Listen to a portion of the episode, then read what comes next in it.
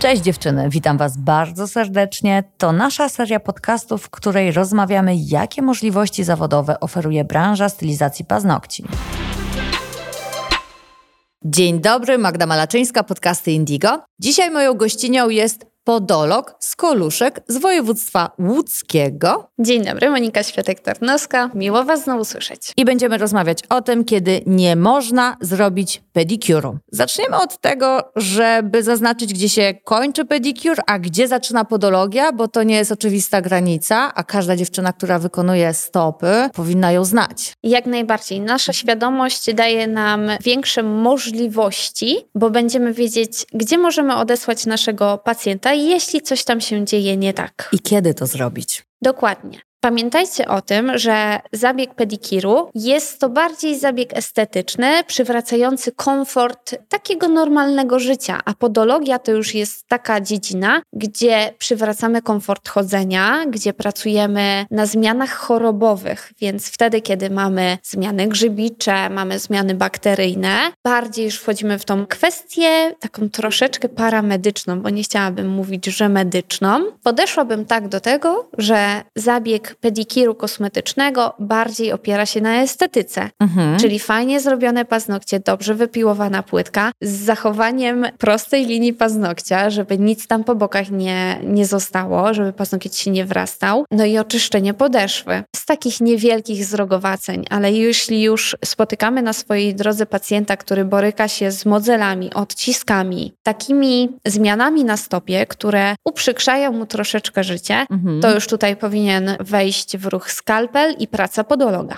W ramach pedikuru możemy opracować skórki, opracować podeszwę, ominąć miejsce, gdzie jest modzel i odesłać do podologa z informacją, że tego frezarką dotykać nie powinniśmy, tak? Zmiany na podeszwie stóp, które są zrogowaciałe, kiedy my zaczynamy je opracowywać za pomocą frezarki i frezów, one zaczynają się rozgrzewać, więc wtedy idzie taki impuls do mózgu, mhm. halo, tam jest ciepło, tam jest starcie, trzeba jeszcze więcej tej skóry namnożyć, żeby ona się jeszcze lepiej broniła przed tym ciepłem. I jest to takie zamknięte koło. Czyli klient wychodząc z gabinetu kosmetycznego za takie 2-3 tygodnie znowu musi tam powrócić, ponieważ tej skóry, nadmiaru skóry jest jeszcze więcej. A w przypadku podologicznym, kiedy taki pacjent do mnie przychodzi i ja oczyszczam to na zimno, tak w cudzysłowie, czyli za pomocą skalpela. Zdejmuję nadmiar na skórka, a potem jedynie wyrównuję strukturę skóry za pomocą frezarki, ale jej nie przegrzewam. Więc ten efekt jest na wystarczający na dłuższy dłuższy czas. Ale tutaj musimy jeszcze mieć taką gwiazdeczkę, że na przykładzie modzeli powinna być konsultacja ortofizjoterapeutyczna i dlatego my też musimy być świadomi, że to jest taki pociąg małych specjalistów, czyli jest kosmetyczka, jest podolog, mhm. jest ortofizjoterapeuta, jest chirurg czy lekarz i ten ortofizjoterapeuta, który w przypadku modzeli nam jest potrzebny, on za pomocą wkładki potrafi tak ułożyć tą stopę, żeby ona miała poprawne przetaczanie i poprawną biomechanikę stopy i wtedy te modele nie będą powstawały. Więc ten klient zatoczy koło i wróci do tej specjalistki, która go odesłała do podologa, czyli do tej naszej pani kosmetolog, do pani kosmetyczki i powie dziękuję bardzo, bo mnie na przykład bolały kolana, miałem te modele, a teraz jak mam wkładki, to nie mam ani modzeli, ani mnie nie bolą kolana, ponieważ zadziałałyśmy holistycznie, mhm. czyli podeszłyśmy do całego organizmu. Organizm bardzo często nam pokazuje, że czegoś potrzebuje. Za pomocą modzeli pokazuje, że mamy złą biomechanikę stopy, mhm. a jesteśmy troszeczkę jak taka wieża z klocków. Kiedy na dole klocek włożymy inny, przekręcimy go, mhm. zmienimy ułożenie, to całe nasze ciało też się dostosowuje do tego. I dlatego na przykład bolą nas kolana, biodra, kręgosłup. I to dla Was, dziewczyny, też jest bardzo ważne. Mhm. Dbajcie o to, jakie macie obuwie w pracy. Klapeczki, japonki, Absolutnie nie, bo będziecie moimi klientkami.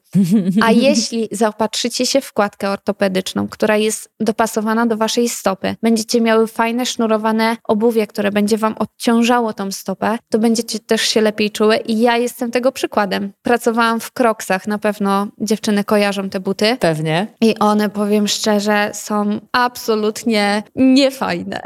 I z punktu widzenia podologa. Podologa, tak. Z punktu widzenia kosmetyczki są fajne, bo fajnie w nie wskakujemy i możemy gdzieś tam się szybko przemieścić, ale pod kątem podologicznym one absolutnie nie wspierają naszej biomechaniki ułożenia stopy i też musicie być świadome, żeby mówić e, swoim klientkom, że a tutaj rogowacieje pięta, rogowacieje na przykład zewnętrznie, a czy pani chodzi w kroksach? No i ta pani mówi, tak, no skąd pani wiedziała? No bo widać to na stopie. I to jest właśnie świadoma pielęgnacja i świadome bycie kosmetyczką. Wniosek jest taki, że warto konsultować się z podologiem, bo już 5 minut słuchania Ciebie na tym podcaście poszerzyło nam horyzonty. I teraz, gdyby mieć Ciebie na co dzień, obserwować Cię na Instagramie lub znaleźć taką inną Monikę do współpracy gdzieś w swoim regionie, raz na jakiś czas pójść na kawę i wymienić się informacjami, to jest kopalnia wiedzy. Naprawdę można się wiele dowiedzieć o stopach, o całym ciele. I my też z drugiej strony, jako podolodzy, uczymy się od Was. Przychodzą do nas takie i takie osoby, one potrzebują tego i tego, więc to może działać w dwie strony. To nie jest tylko tak, że my jesteśmy podologiem, my jesteśmy guru. Absolutnie nie. Fajnie się współpracuje i zawsze lepiej iść we dwoje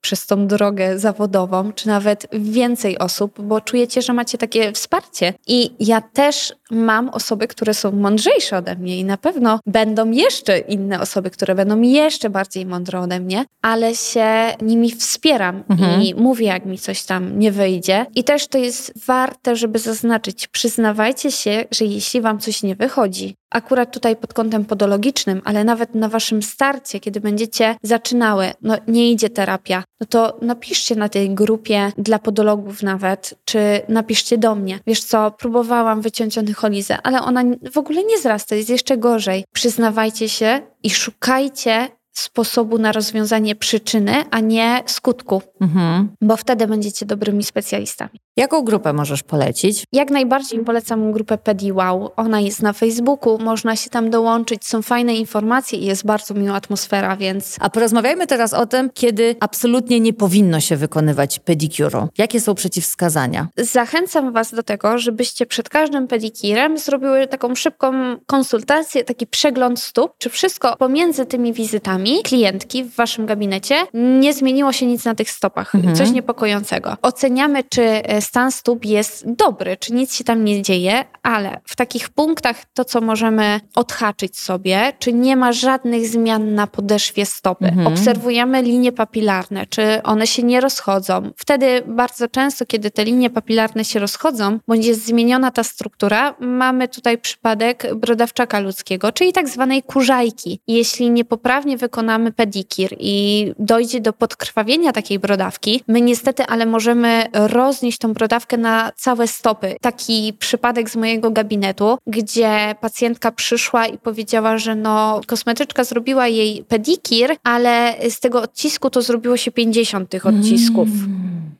I mhm. to właśnie był e, wirus brodawczaka ludzkiego, akurat to była brodawka mozaikowata, czyli ona zajmuje dość duże obszary na stopie. Jest dość płytka, ale jest to wirus. I on był właśnie rozprzestrzeniony za pomocą frezarki i tego frezu, którym latałyśmy po całej podeszwie stopy. Więc oceniamy podeszwę, następnie oceniamy płytkę paznokciową, czy nie mhm. ma zmienionego zabarwienia, czy nie ma zmienionej struktury, czy coś się po prostu nie dzieje wokoło też płytki, czyli wokoło wałów, wokoło paznokciowych. I też bardzo ważnym takim aspektem jest zapach, czy te stopy ładnie pachną. Nie chodzi tutaj o to, czy ktoś umył te stopy mhm. przed, czy nie. Jedynie, czy nie ma jakiejś maceracji na przykład pomiędzy palcowych, czyli mhm. tutaj w przestrzeni pomiędzy jednym a drugim palcem, bo wtedy bardzo często, kiedy jest maceracja, znajdują się tam zmiany grzybicze. Takie zmiany jak keratoliza dziobata, która znajduje się na podeszwie, też powinna nam dać do e, myślenia. Po pierwsze, bo będzie zmieniona struktura podeszwy, a po drugie, będzie bardzo nieprzyjemny zapach, który będziemy musiały wietrzyć w gabinecie. Więc obserwujmy to, co się dzieje na stopie. Jeśli ktoś do nas przyjdzie i chce pedikir, a widzimy, że tam jest rana i to nie chodzi o taki pęcherzyk z płynem surowiczym, tylko to chodzi o taką ranę owrzodzającą, która już gdzieś tam zaczyna się też proces martwiczy. Absolutnie dziewczyny wtedy nie robimy pedikiru, ponieważ możemy zaszkodzić, a w dzisiejszych czasach, no niestety ta roszczeniowość pacjentów jest dość duża i ktoś może potem nam powiedzieć, halo, halo, ale ja przed zabiegiem tego nie miałem, a po zabiegu się jakoś znalazło. No jeśli nie będziemy mieć na to zdjęć, które robimy przed zabiegiem i które robimy po zabiegu, mm -hmm. to jest mhm. bardzo ważne. Tak no to wtedy się nie wybronimy, bo to już jest nie do obronienia. Z jednej strony problem prawny, z drugiej strony problem wizerunkowy, bo żyjemy w mediach społecznościowych i klient rozsierdzony w swoim poczuciu krzywdy, już nawet nie oceniając, czy ma rację, czy jej nie ma, ale może nam po prostu zaszkodzić. Zaszkodzić, okay. tak, jak najbardziej. Fajnie, że to wypunktowałaś o zdjęciu, bo powiem Ci szczerze, żebym nie pomyślała, żeby zrobić zdjęcie przed i po. Zawsze. Zawsze, zawsze. To jest w ogóle, no jak pokażesz w sądzie po, no to ktoś ci, no i powiesz, ale tu tego nie było. No nikt ci nie uwierzy. To jest kawał wiedzy, który przydałby się każdej stylistce pracującej na stopach. I aż się prosi, żebyś stworzyła swoje materiały, swój kurs, szkolenie, żeby tą wiedzę szerzyć, bo co innego opowiedzieć, co innego wesprzeć, ale co innego nauczyć na przykładzie zdjęć, których masz pewnie setki, jak nie tysiące ze swojej już czteroletniej praktyki i na przykładach realnych, na case study tłumaczyć. Podejdę do tego swoim sposobem, czyli wszystko robimy małym krokiem. Mhm.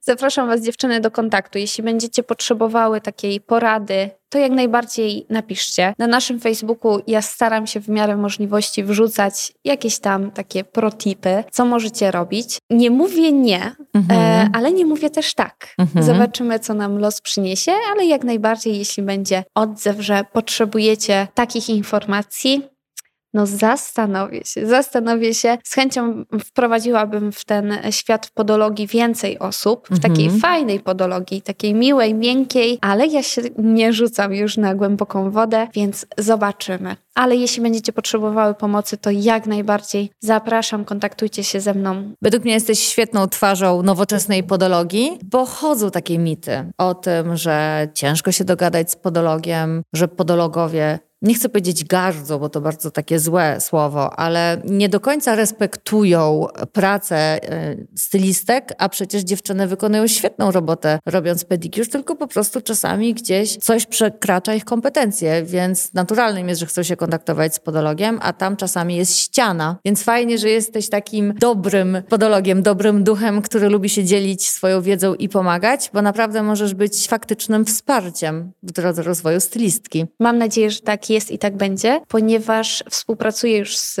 dziewczynami, które wykonują świetną robotę jako kosmetyczki, bo ja szczerze podziwiam osoby, które przez godzinę czasu będą malowały jakiś piękny wzorek mhm. i ta estetyka będzie przepiękna. Podziwiam za wytrwałość, za sumienność, ale zawsze można iść razem w tej drodze i kiedy wy macie jakieś wyzwanie i coś się dzieje na tej płytce paznokciowej, co dla was nie jest zrozumiałe, a obiecuję wam, że jeśli raz zobaczycie na przykład pałeczkę ropy błękitnej na paznokciu, wyślecie to do mnie, ja powiem, że to jest to i to i trzeba to zrobić to i to, to potem już będziecie miały wiedzę na przyszłość i potem dziewczyny mi wysyłają już nie pytanie, co to jest, tylko Monia, czy to jest to i to? Tak, to jest i to. I czy robimy to i to? Tak, robimy to i to. I to jest dla mnie po prostu coś pięknego, że wy jesteście świadome i chcecie poszerzać tą swoją wiedzę. Świat podologii jest ograniczony nawet dla nas podologów, ale no mam nadzieję, że już zaczyna się to powoli zmieniać. I sama jesteś dobrą zmianą. Mam nadzieję, że tak.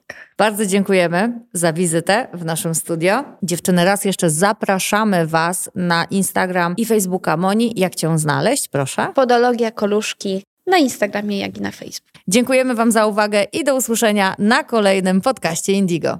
Do usłyszenia. Cześć!